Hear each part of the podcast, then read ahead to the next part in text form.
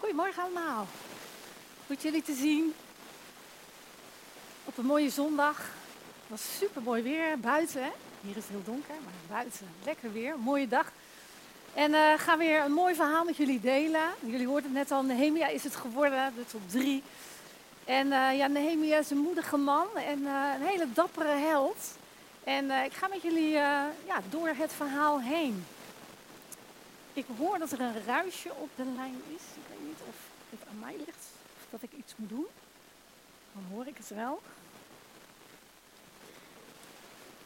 Maar Nehemia, dat is ook een Bijbelboek. En ik wacht wel even, want volgens mij komt er iemand naar mij toe met een microfoon. Even uit.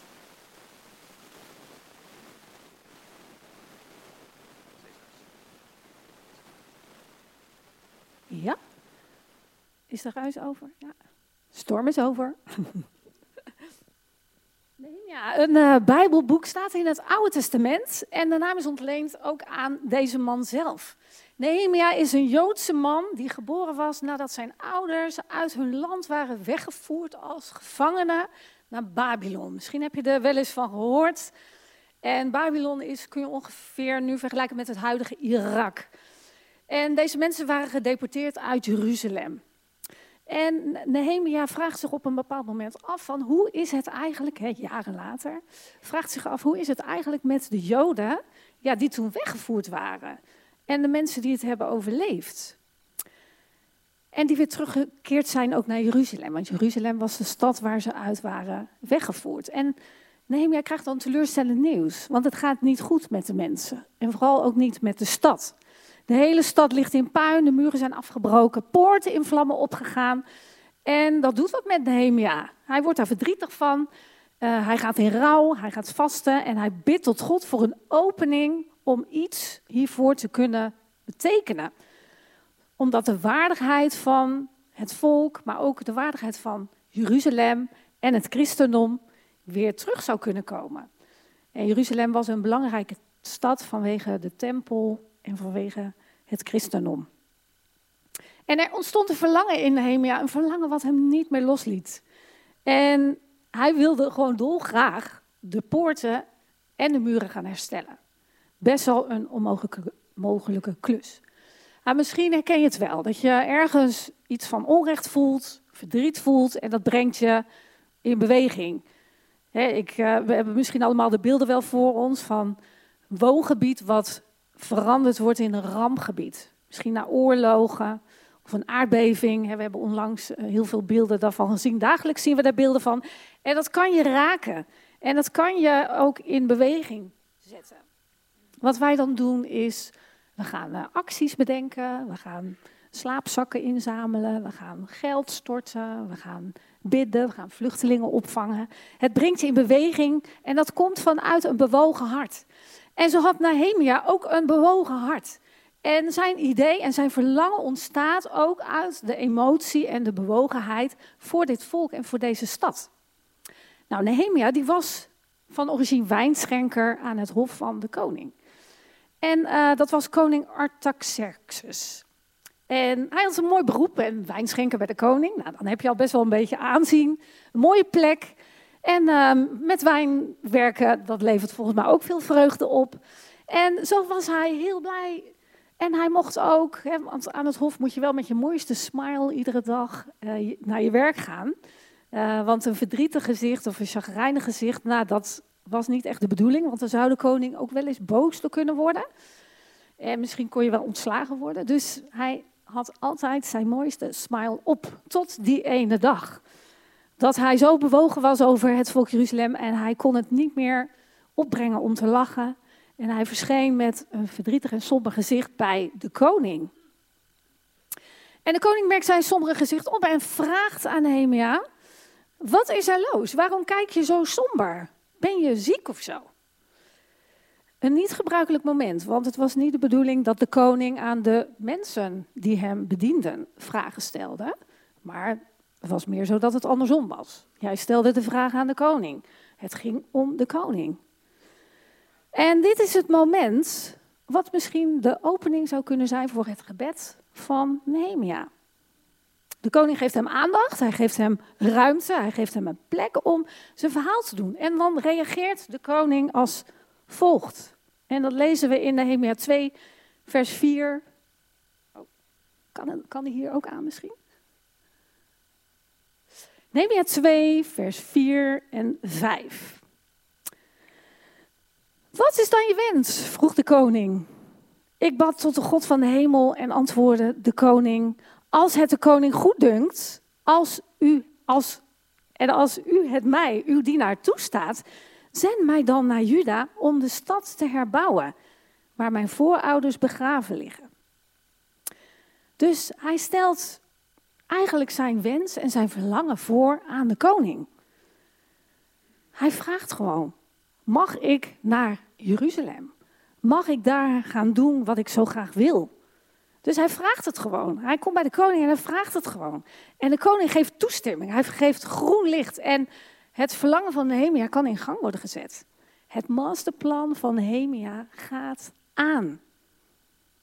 Nou, we kijken naar drie onderdelen uit dat uh, masterplan. Eén, Nehemia, een wijnschenker van wijnschenker naar projectleiderbouw. Twee, Nehemia start met drie dagen niksen. En drie, hoe Nehemia dealt met weerstand die hij onderweg tegenkomt.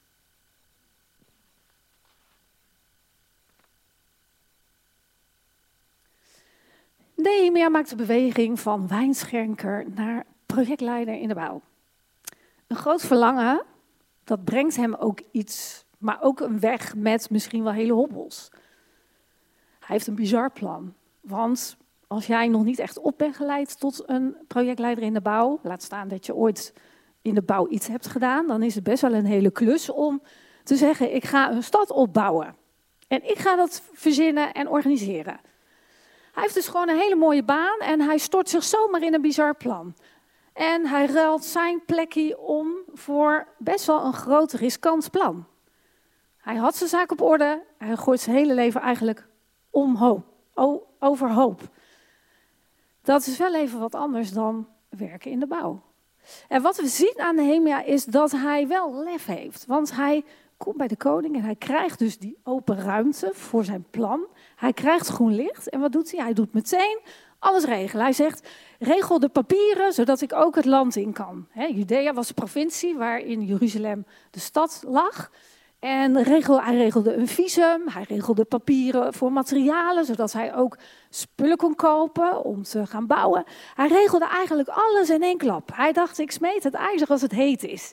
En de koning is me nu goed gunstig, dus ja, laat ik maar nu eventjes uh, goed mijn actielijst gaan afvinken. En dat is heel riskant, want het kan zomaar zijn dat het verkeerd zou vallen bij de koning en dan had hij misschien helemaal niks. Maar hij doet meteen in actie gaan. En de actiestand maakt hem sterk en dapper. En hij ruilt zijn carrière om van wijnschenker naar projectleiderbouw. En hij maakt een grote carrière switch zonder omscholing. En wat we dan zien is dat hij na dit eerste punt van zijn masterplan gaat hij verder op het tweede. Alle seinen staan op groen en hij kan beginnen. En hij neemt wat mannen mee, maar hij vertelt ze nog helemaal niks van zijn plan. Dus die mannen die gaan hem helpen met, weten zij wat, wat veel, hè, waar ze hem mee gaan moeten helpen. En, maar ze hebben nog het groot vertrouwen in Nehemia en ze gaan hem helpen met zijn plan. Nou, dan komen ze aan in Jeruzalem en dan zou je zeggen van, dan kan je lekker van start gaan. Maar wat doet Nehemia? Hij neemt drie dagen rust.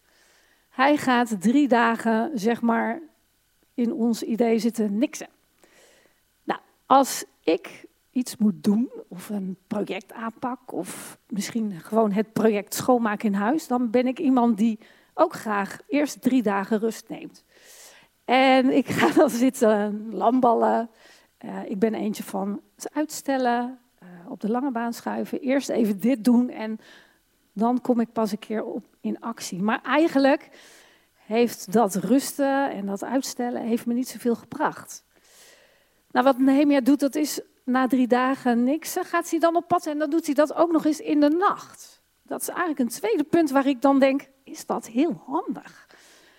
Je hebt een briljant plan. Je wacht eerst drie dagen en dan ga je van start midden in de nacht. Mij lijkt de kans van slagen van dit plan het grootst als je je tijd goed benut en s'nachts goed je slaap pakt. Maar hij doet het gewoon. En ehm, nou, na die dagen rust en in de nacht het inspecteren van de muren en de poorten, uh, gaat hij van start met het volk. Inmiddels heeft hij het volk ingelicht en de plannen gedeeld. En ehm, ze gaan allemaal beginnen met het opbouwen van de muren. En iedereen van het volk doet mee.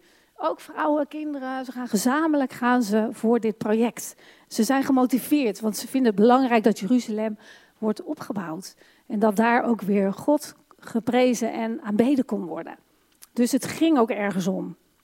Maar als we verder lezen in Nehemia, dan zien we dat er tijdens de bouw ook veel tegenwerking en weerstand komt.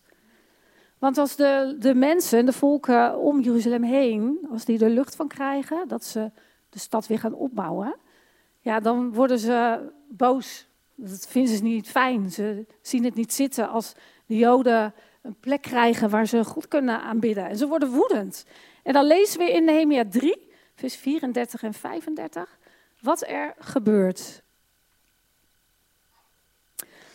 Ze zeggen dan, wat doen die zielige Joden toch? Denken ze de muur zelf te kunnen repareren? Willen ze echt gaan offeren? Denken ze dat werk vandaag nog af te krijgen? Zijn ze serieus van plan de stenen uit die totaal verbrande puinhopen opnieuw te gebruiken? En Ammonitobia, die naast hem stond, zei: Hoe ze ook hun best doen bij het bouwen, er hoeft maar één vos op die stenen muur van hen te klimmen, of hij stort al in. Wat een bespottingen en wat een vertrouwen. Ze hebben er echt niet een, hard hoofd in dat dit gaat lukken. En als een sluwe vos bespotten ze de Joden en hoonden ze met een vos. Nou, die muur die is dus opgebouwd uit allemaal kleine stenen, omdat hij in brand is geweest en heel veel stenen zijn kapot gegaan. Dus het was ook een heel werk om die stenen weer bij elkaar te krijgen, alles passend te krijgen en een muur op te bouwen. Maar goed, de Joden die proberen ondanks alles door te gaan.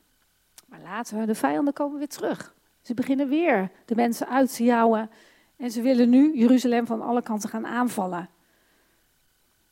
En op zo'n moment moet je van goede huizen komen om met je plan door te gaan. Om doortastbaar te zijn en om je niet door die weerstand te laten misleiden. Nou, als het gaat om muren, dan weet ik het eigenlijk ook niet zo goed. Is het altijd een goed plan? Is het een goed plan om muren te gaan opbouwen? Of is het niet een beter idee om muren af te breken en ja, de grond te egaliseren? Geen muur zonder weerstand, toch? Dat hebben we in de geschiedenis ook gezien. Denk maar aan het IJzeren Gordijn, een onderdeel van de Berlijnse muur. Uh, een tijdje geleden pleitte Donald Trump tijdens zijn campagne voor de presidentsverkiezingen in 2016 nog voor de bouw van een grensmuur als maatregel tegen de illegale migratie vanuit Zuid-Amerika naar de Verenigde Staten. En ook daar kwam veel opstand. Het, het, brengt het bouwen van muren niet juist verdeeldheid en polarisatie en verdriet? Of waren deze muren anders? Nou, als we naar de weerstand kijken, dan zien we twee soorten weerstand. De weerstand van buitenaf. De volken om Jeruzalem heen, die proberen ja, het plan te dwarsbomen. Ze bespotten, ze doen de mensen uitlachen, kleineren, treiteren. Ze beledigen God en ze zijn superboos. Een soort psychologische oorlogvoering om het werk te stagneren en te verwarren en te ontmoedigen. Het tweede is de vijand van binnenuit, van de bouwers uit zelf. De vijanden werden ze van zichzelf. Ze gingen twijfelen, ze gingen mopperen. Ze vonden het ineens heel zwaar, het werk. Het duurde zo lang. Ze moesten zoveel offers brengen. Ja, ze wilden gewoon eigenlijk dat het klaar was, maar ja, dat, dat was ook nog niet aan de orde. Ze verliesden, verloren de moed. Gaat het ooit nog wel lukken? En de klachten gingen nog niet eens zozeer over de, de omstanders, de vijanden om hen heen. Maar eigenlijk meer ook tegen Nehemia. Ze zeiden eigenlijk het vertrouwen op in Nehemia. Nou, dat is iets waar we wel vaker over horen. Hè? Het vertrouwen opzeggen tegen leiders. En ik voel ook een beetje een cancelcultuur naderen. Een mooi plan van Nehemia, maar wat als alles nou voor niets is geweest? En als je iets op je hart krijgt, dan kun je het negeren of je kan er iets mee gaan doen. Nehemia kreeg iets op zijn hart en hij ging er acuut bij aan de slag. Hij liet zich leiden door dat borreltje wat hij hier voelde. Hij voelde de passie. Hij wilde ervoor gaan. Maar als je ergens voor gaat, dan kan dat ook voeten in aarde hebben. Kan dat ook betekenen dat je offers moet brengen en risico's moet nemen en een hele grote bereidheid moet hebben om voor je plan te gaan en om je voor je plan te gaan staan. Ik keek onlangs naar een docu van Max Verstappen, onze wereldkampioen Formule 1. En hij vertelde daar, ook zijn vader en moeder kwamen aan het woord over de offers die hun hadden gebracht om Max wereldkampioen te maken. En dat was niet mals. Waren grote offers die ook risico's hadden voor de relaties. En de, en de vader en moeder van Max zijn ook uit elkaar gegaan. Dat betekende dat Max bij zijn vader ging wonen, omdat hij hem heel goed kon trainen om hem wereldkampioen te maken. Heftig. Ik zag ook beelden van verlaten kartbaantjes toen Max nog iets van 12, 13 was. En stromende regen. Er was niemand op de baan te vinden behalve Max. Alle kinderen waren leuke dingen doen en Max die was in de regen rondjes aan het rijden op het circuit. Offers moest hij brengen, maar het heeft hem ver gebracht. En dit is wat we ook bij Nehemia zien. 100% bereidheid om voor zijn plan te gaan. Kiezen voor het onbekende. Een koers met risico's. En dat past in een masterplan.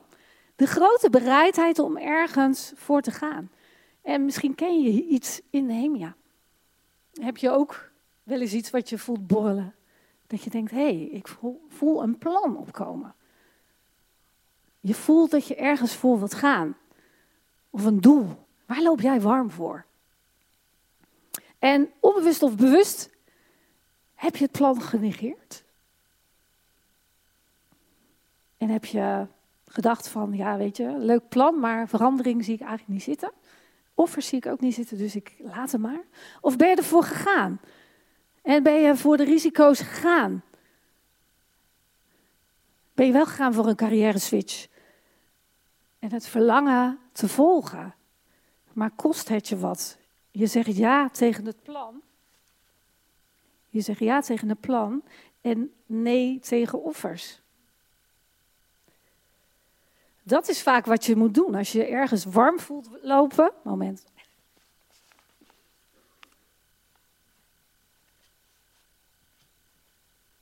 Ook tegenslag hier, hè? maar het komt goed. Als je ergens voor warm loopt, dan, dan is het een afweging. Het is een keuze. Ga je zingen of niet? Hè, wat we net ook hoorden. Je kan ervoor gaan of niet. En wat voel jij bij drie dagen niksen? Ben jij ook zo iemand die dat doet? Als je een plan hebt, dan ga je eerst drie dagen niksen. Of ben je iemand die super enthousiast ergens induikt? Gewoon, maakt niet uit wat ik tegenkom, ik duik er gewoon in. Ik ga achter mijn plan aan en je gaat gehaast van start. Of ben je ook iemand net zoals ik van het uitstelgedrag? Of laat jij je voorlichten? Ga jij praten met iedereen? En ja, ga je toch vanwege de risico's die mensen zeggen, ga je niet verder met je plan? Begin je er helemaal niet aan? Of begin je met het verkeerde? Ik, uh, jaren geleden heb ik sportopleiding gedaan en uh, dan moesten we met onze studiegenoten een sportdag organiseren. En op een gegeven moment was er iemand en die begon met uh, hè, op dag één van, oh, welke broodjes gaan we dan kopen voor de lunch? En dat was het achterste voren plan. Want het ging namelijk niet om de broodjes voor de lunch, maar het ging echt om het organiseren van een sportdag. Begin jij andersom? Een plan hebben en ervoor kunnen gaan, dat heet een masterplan. En dat begint met rust. En Nehemia ging niet voor niets drie dagen rusten, want het had echt wel een functie. Informatie krijgen, uitzoeken, wat, wat kan ik allemaal tegenkomen?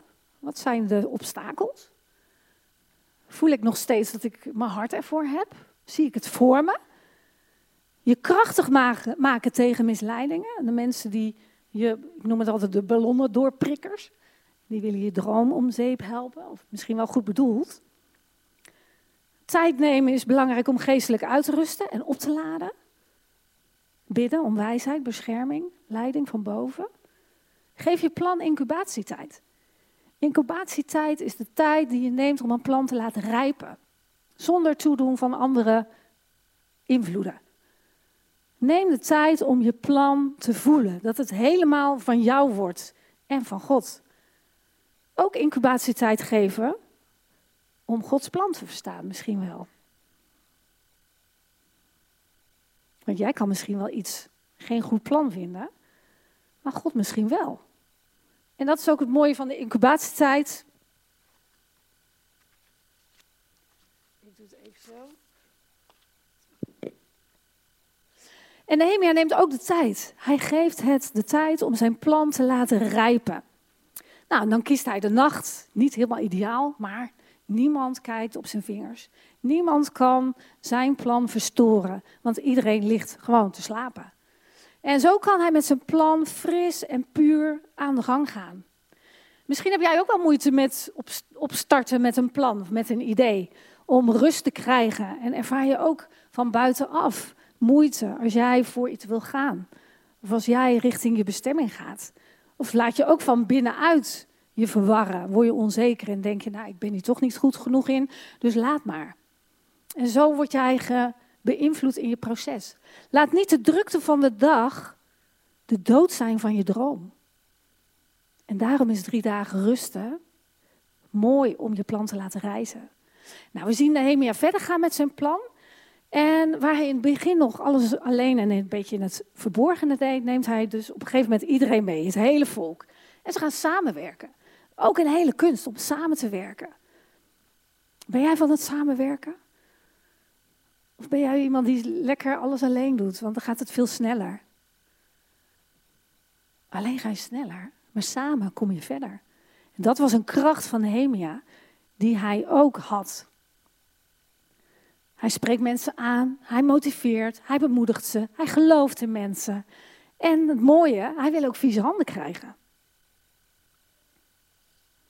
Een goed leider brengt mensen samen. Hij heeft oog voor zijn naasten, heeft oog voor iedereen. Er is een eenheid. Tempo erin om neuzen de goede, dezelfde kant op te krijgen. Iemand die je helpt, ook voorbij de bocht. Want als je een plan hebt en je gaat ergens naar op reis, op weg, dan kom je ook vast bochten tegen. Bochten van weerstand. Wat gebeurt er na die bocht? Soms kan het zo frustrerend zijn dat je niet weet wat ligt er klaar na de bocht. Wat is daar? Is daar eindelijk het floreren van mijn bedrijf?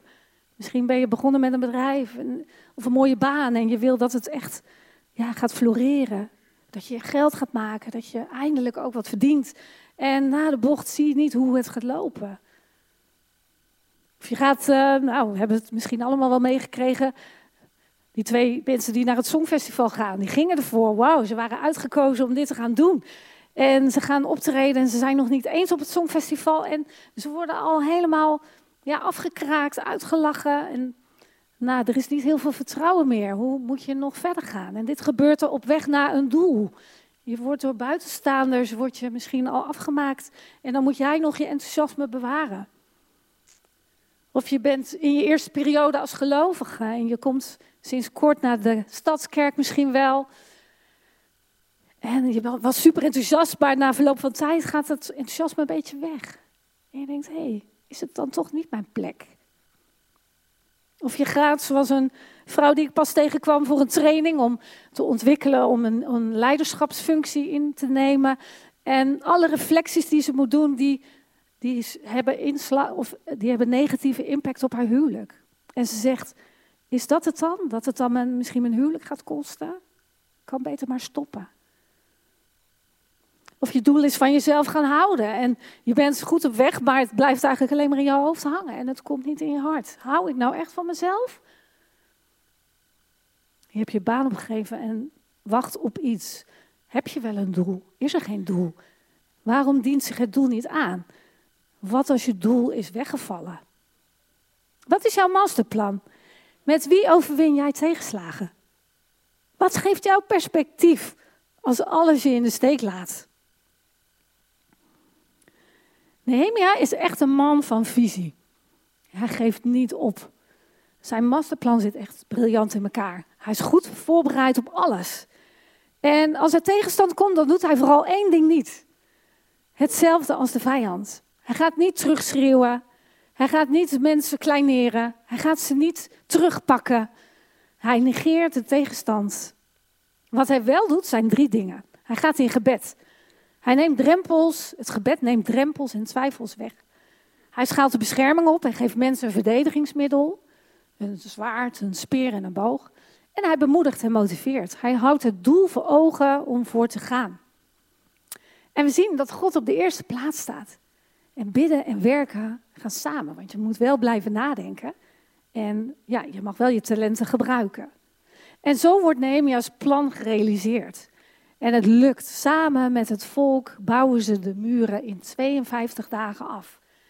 En dan lezen we hoe ze de muren gaan inwijden. Nehemia 8 vers 10. Maak een feestmaal klaar met lekker eten en drinken. En deel ervan uit aan wie niets heeft. Want deze dag is gewijd aan onze Heer. Wees niet bedroefd, want de vreugde die de Heer u geeft, is uw kracht. Nehemia kon dit alleen maar doen door vertrouwen in God. Een masterplan werkt pas als het wordt aangestuurd door de master zelf, door God zelf. En dat is ook jouw basis waarop dromen en toekomstplannen mogen gefundeerd zijn. Vanuit het geloof in God die bergen kan verzetten en vervlogen dromen weer kan herstellen en weer richting geeft. En als het soms lastig is en offers kost, dan mag je naar het kruis kijken. Dan mag je kijken wat Jezus heeft gedaan. Hoe Jezus zijn leven heeft opgeofferd zodat jij kan doen wat je moet doen. Dat jij door je dalen heen kan komen. En dat is een grote reden voor blijdschap. Vier ook feest en wees dankbaar dat God in je hart wil wonen. Zoals Jeruzalem belangrijk was, omdat God daar een belangrijke plaats had. Zo wil God ook in jou wonen. Hij wil aanwezig zijn in jouw hart en in jouw leven. Je mag beschermingsmuren bouwen zodat niets het geloof kan roven en kan verstoren. Dat is de functie van beschermingsmuren. De slechte invloeden buiten laten en de goede, opbouwende dingen binnen laten komen. En dat mag het doel zijn van je leven, van je reis. Dat God in jou kan wonen. Jeruzalem betekent ook stad van vrede, heilige plaats. En dat mag ook de stad worden in jouw hart. Een veilige plaats waar harmonie is. Nou, Nehemia is een perfecte projectleider. Met een goed masterplan zagen we. Creëer zo ook je eigen masterplan. Met God aan de leiding. Zo kan je bergen verzetten en verlangens waarmaken. En als je als een berg op ziet tegen een berg, helpt God je die berg te verzetten. Bouw in je hart aan een Jeruzalem, een stad van vrede. Laat het geloof in je hart ook plezier geven en blijdschap. Ja, ook in moeilijke tijden, als je soms geen einddoel ziet of hebt. Schakel de grote master in. Ik sluit af met een vrolijk aanstekelijk lied. De woorden die mogen je blij maken. En laat je lekker een beetje opzwepen en bemoedigen door dit gezellige, prettige en leuke lied. En dat dat je ook bemoediging geeft op weg waar je ook naartoe gaat. Wees opgewekt, want met God kan je de hoogste berg verplaatsen en het hoogste doel bereiken. Amen.